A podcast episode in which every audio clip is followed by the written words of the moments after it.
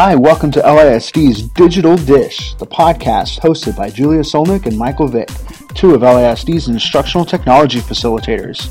We will be discussing the latest digital innovations, dilemmas, and solutions for your classroom and beyond. We love Google, efficiency, and sharing information. Join us as we banter, debate, and decipher the technology offerings of LISD and beyond. Hi, this is Julia Solnick. And Michael Vick. And welcome to our pilot episode of The, the Digital, Digital Dish.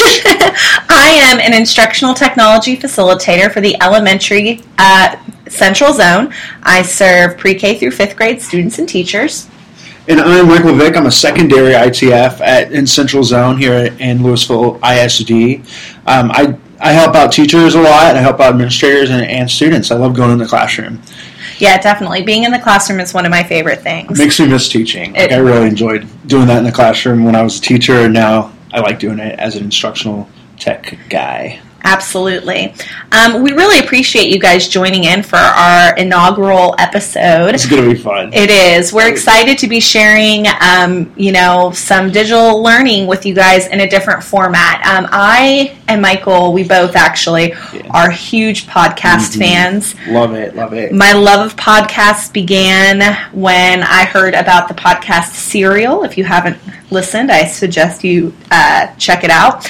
And I was so obsessed with Serial that my fiance and I spent the entire drive to Austin listening to episodes, and then would just randomly find reasons to drive around to listen to episodes, and then drove back and finished the series. So um, ever since then, I was hooked on podcasts. I have about ten in my regular rotation that I listen to. I've got I've got about fifteen now. I, I kind of took a different route. I love fantasy football, and I have like three different podcasts, sometimes even more podcasts, just about fantasy football. But then when I, you know, when it's not football season, what do you do? And I found, I mean, there's lots of like uh, Freakonomics podcast, and kind of a branch off of that is kind of a game show podcast. Tell me something I don't know. It's the same host as Freakonomics, but really one of my favorite ones is the Google Teacher Tribe podcast, which when I started listening to that, I thought, man, I could do this. I mean, I really could make my own podcast and have a, a different form of media out there for teachers and just for nothing else because it's fun.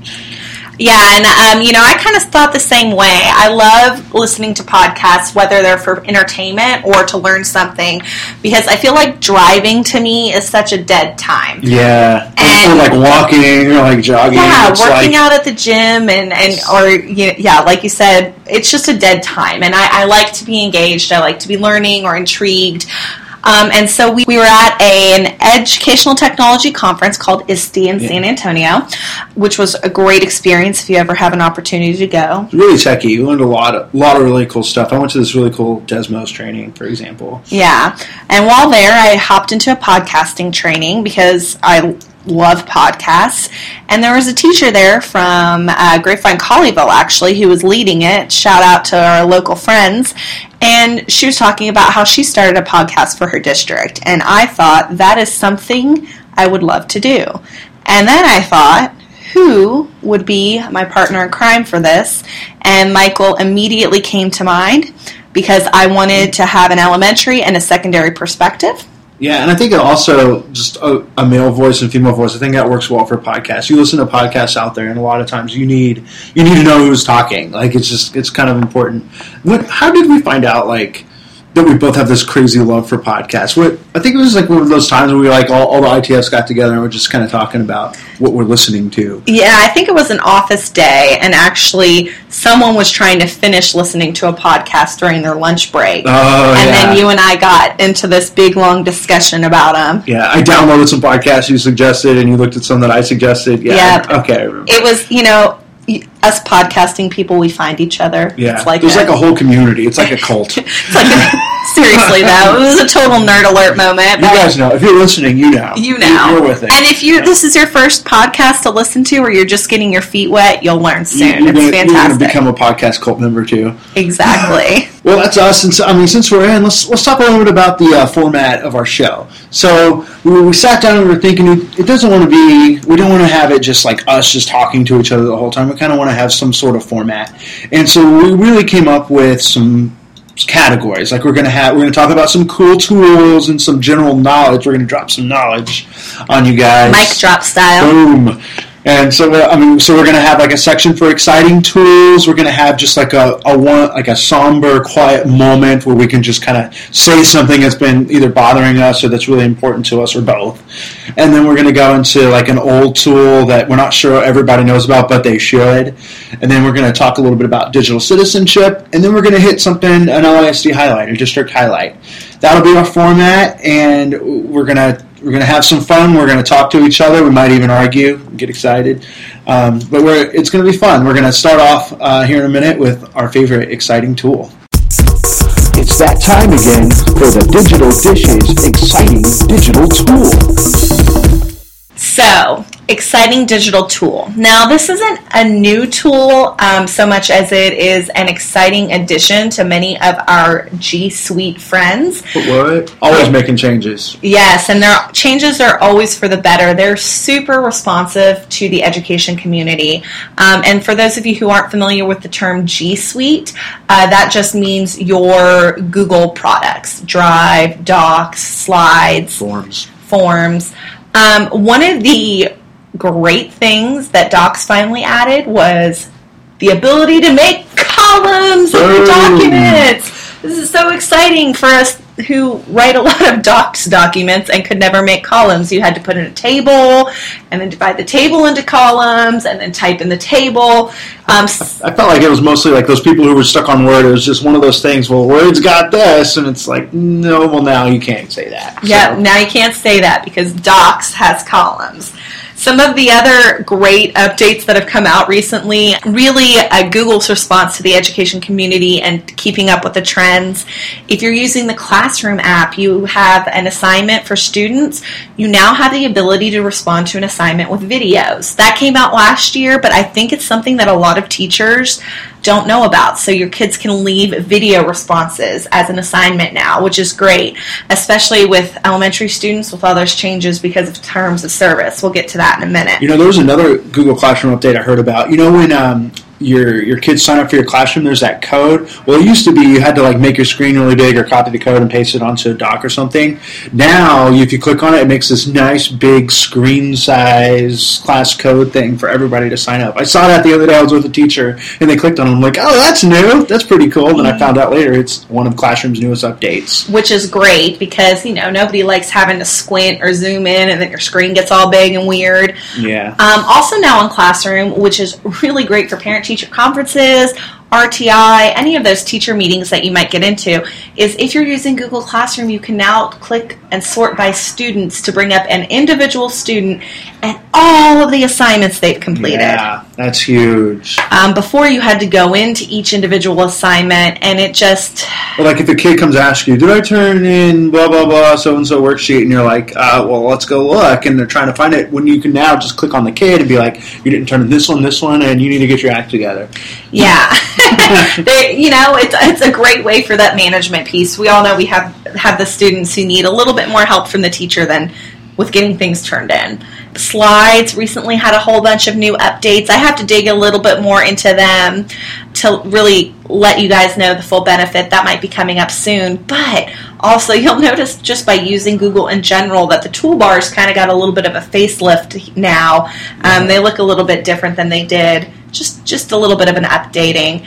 But I think Michael is going to stay with the Google trend, and he's going to talk about some exciting things. Yeah, I mean, one of the biggest things about Google being responsive is they've made a whole new Google Sites. Like, if you haven't checked that out, that is one happening product. It is, you can bring stuff, it looks a lot like if you've ever used Weebly or some of those other, like Wix or some of those other really nice user friendly interfaces to make your own website. New Google Sites is like that, except now it's Google, which means you can embed your other Google documents in there, and it's just just really pretty. And I know they're still making some changes to that because um, it's kind of I, I think it'd still be considered in the beta version. Yeah, Yeah, and I would just uh, a word to the wise for any of those looking for new Google sites: make sure you're in the Chrome browser to use it. It Oh, won't show up in Safari. yeah. I was actually with the teacher earlier today, like two hours ago, and found out that he couldn't get into the new sites because he was in Safari. You're Yeah. right. I love the new Google sites because I tell teachers classic sites there is no way I could teach it to you in a conference period. Yeah. New sites, I could teach it to you in 20 minutes, and you'd feel pretty confident going forward. Yeah, I mean, classic sites. There's still so much in there that just, just it, it really is not made for the general teacher. Like that. That's really what it comes down to. It comes. You need to be like a web design expert to be able to utilize all the customization features in classic sites. But new sites is better. Like you can work really hard to try and make it ugly, and you will not succeed. Like it is. it's it's true. It's it's a drag and drop format. I tell teachers all the time, classic sites, yes, it is more customizable, but it took me hours and hours Yeah. to get my old site to look like Like, that. It seems like no matter what you do, it just looks blocky and gray, and it's, there's really not a whole lot you can do without having to go change like eight different things just to change what you would consider to be one thing. Like I want my co- I want my background to be this, and then it's like oh that's eight different places to go. Like, Right. Your And quite honestly, I don't think if I were Wallpaper. Have to rebuild my site from scratch, I'd even remember half the places I that's went true. Like most of the time, you're just clicking and figuring it out. Totally, I agree. All right, what else are you excited about, Oh, okay. Michael? Well, this part, I mean, this is just like incredible functionality, productivity stuff, and it's extensions in Google. Uh, actually, in Google Chrome. When you're in Chrome, up on the top right, you need to log in. If you haven't logged in, you're missing out because you can add extensions. So, I'm going to tell you something. I have a lot of them. I, I'm counting. It's probably like I don't know, 13 or 15 extensions here, but some of the ones that I'm going to highlight, you're going to love me. If you if you download these two extensions, Tab Scissors and Tab Glue. It's actually two separate extensions, but they work together. They work with each other. So what Tab Scissors does is you click on it and it automatically takes your window and cuts it in half, and it takes your current tab and puts it on one half, and the tabs just before it on another half. what? Have you not seen this? No, Really? sounds amazing. I'm going to put it on right now. Here, this is the live video reaction to this. Here we go. He's we go. okay. He's going Here to his go. browser. He's click. What? So, like, if you're like putting over your clicking over your roster or putting over ID numbers, and then when you're done, you just click on Tab Glue, and it puts it right back together. Don't, you don't have to change the window size. You don't have to do anything. That's awesome. have you really not seen that? That's a huge thing for productivity. No, Oh I gosh. haven't seen that. I cannot tell you how many like times I was looking at fantasy football rankings on the left side of my. oh wait. Uh, that might be a problem unique to you, Michael. That's not one I'm constantly No, having. Well, I mean, we were doing the Z portfolio links, and I wanted to see who was done and who I still Yeah. needed. And I totally, I mean, I used the heck out of Tab Scissors and Tab. I love it. All right, and then my my other favorite one, like I said, there's a bunch of them. Google Docs Quick Create. Uh, I think this was an Alice Keeler, an extension that she created, and what it does is no matter what window you're on, if you have Chrome up, you click you click on Google Docs Quick Create, and you can create a document, spreadsheet, presentation, drawing, or a form right there. You don't have to go into Drive. You don't have to you don't have to do anything. It just creates it right there and automatically gives you a document. It's like eight less clicks, which is which is like way better than anything. And it, and it's just fast. Like how many times are you like working with somebody like, I really should be taking notes? Well, there you go. There's one click and boom, you're taking notes. You're ready to go. So those are some of my favorite extensions. There's a lot of extensions out there. There's some productivity extensions. or some shortener extensions. There's even like a Bitmoji extension, which I is use my Bitmoji yeah, extension I- all the time. I'm, I'm telling you, Bitmoji's awesome. It's it's just like basically for those of you that don't know, it's just like a cartoon character that you create, kind of in your image. And uh, I mean, you just do funny things and say funny things, and there's I really use it mostly on my phone. Like, Sometimes I feel my Bitmoji is more myself than I am. Yeah. well, I mean, you look at Kasey Bell was talking about Bitmoji one time. Kasey Bell's um, one of the digital learning leaders in the country. It's actually from Austin, but uh, she's saying that it's really important to personalize your work. And a lot of people, well, you don't really want to put your actual face on there. Lot, I mean, I know I don't. I'm like balding, and no one to see that. I want to put my, I want to put, or if I didn't shave or whatever, you know, I want to put my Bitmoji on there because it's funny, it's humorous, it kind of it kind of fits my personality, I think, too. Just kind of like that that fun, and let's let's make this fun. And so yeah, those, those are my cool, exciting tools for you today.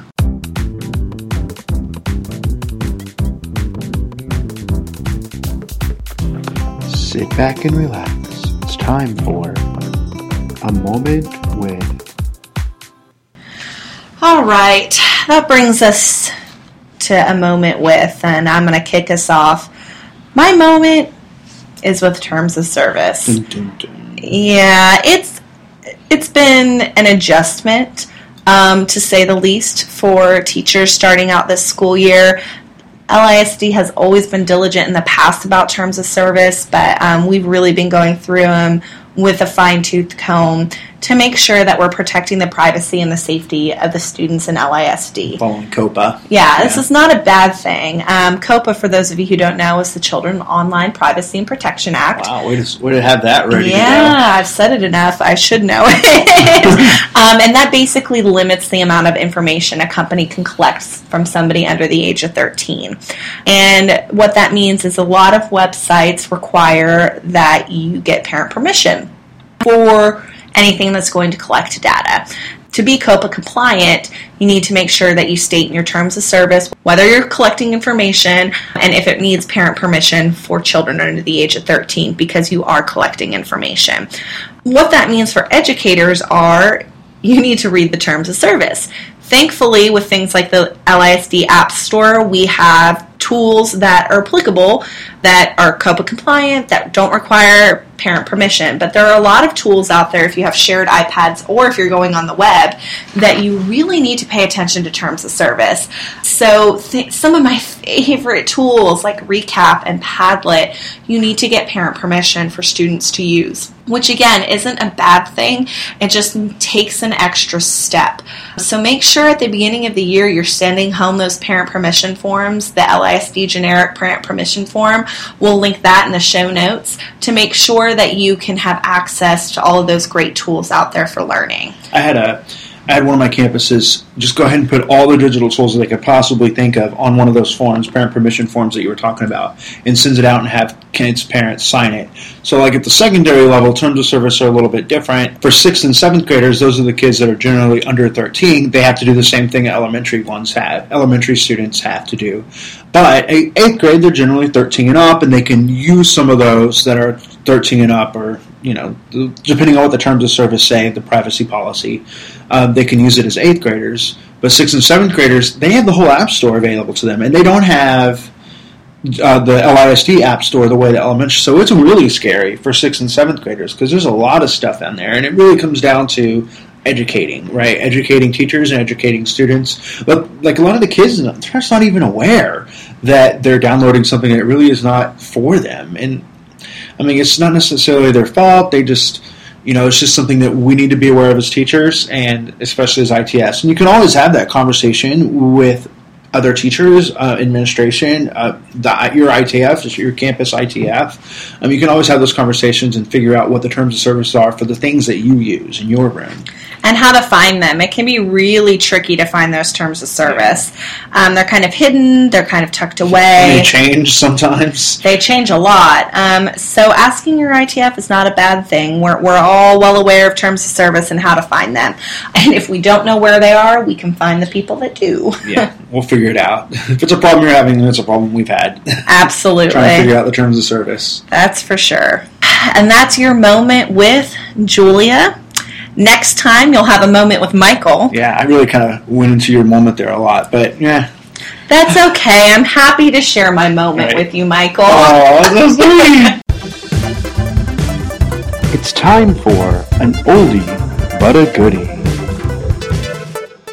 All right, so moving on. Okay, so the next thing we're going to talk about is an oldie but a goodie. So this is a tool that has been around for a while. I don't even know how long this one's been around. That we feel like a lot of teachers don't know, or a lot of them that don't know should know.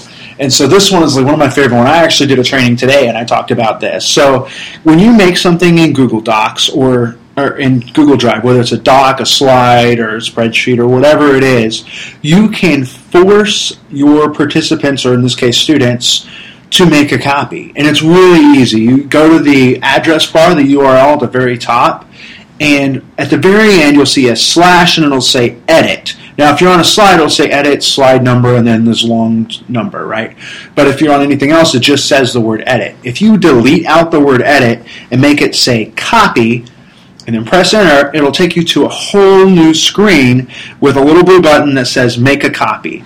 And it is really cool because like if you want to share your notes with kids a lot of kids have accommodations for that and even if they don't it's good to have the notes. Or like let's say you made a template for them in, a, in docs and you just want them to fill in the answers it is a great thing to use in your classroom. I think they probably made this in the beginning for Google Classroom. They made that option for Google Classroom, but now this is kind of like a workaround just to do that if you're not set up with Google Classroom. Yeah, I mean, we all have learning management systems, and some are not Google Classrooms. So Right. some of them you might not be easily able to get your kids to make a copy of something, and Mm-hmm. this is a great tool. Now, Michael, you mentioned that if it was on a slide, it would say slides, Yeah. copy, or I'm sorry, edit slides, and then a number. Right, yeah. Are do they take off that whole point? Yeah, they take out the whole thing. In fact, I made that error. Uh, I did a class this summer where I just substituted the word copy for edit, but I kept all the numbers and everything there, and it wasn't working. It was kind of like one of those, oh, technology's not working moments, you know? And then I realized, oh, wait, maybe I have to take away the whole thing. And then I did. And, you know, we hadn't said it yet, but you could also, with that link, you can make a QR code, you can make a tiny URL or a Google shortener um, from that. So, like, even though like you have it there, it's, it still is a long, hard to write, hard to remember address. So you can always make a shortener for that, and that's actually almost always what I do when I have kids make a copy of it. Yes, I love that. Um, especially like in our our pre-reader classes or kids who are sharing iPads in like pre-kindergarten and kindergarten and first. Took me a second, pre-reader. I'm like, what are you talking about? Let me pull out some elementary lingo for you. Pre-reader. Um, what? so those those age maybe there is one out there Probably. somewhere but those age kids they have a hard time typing in a web address even a bitly so you can have a qr code where they're scanning with their ipad hitting make a cop that make a copy button and then doing a picture sor- sort or whatever you might have I didn't even think about them. that. Like do a Google drawing with it. Mhm, Man, yeah. that'd be neat. yeah very cool So oldie but a goodie. That is one of my favorites. Making a copy. Of i would agree with that that's a good one michael It's time for a note about digital citizenship.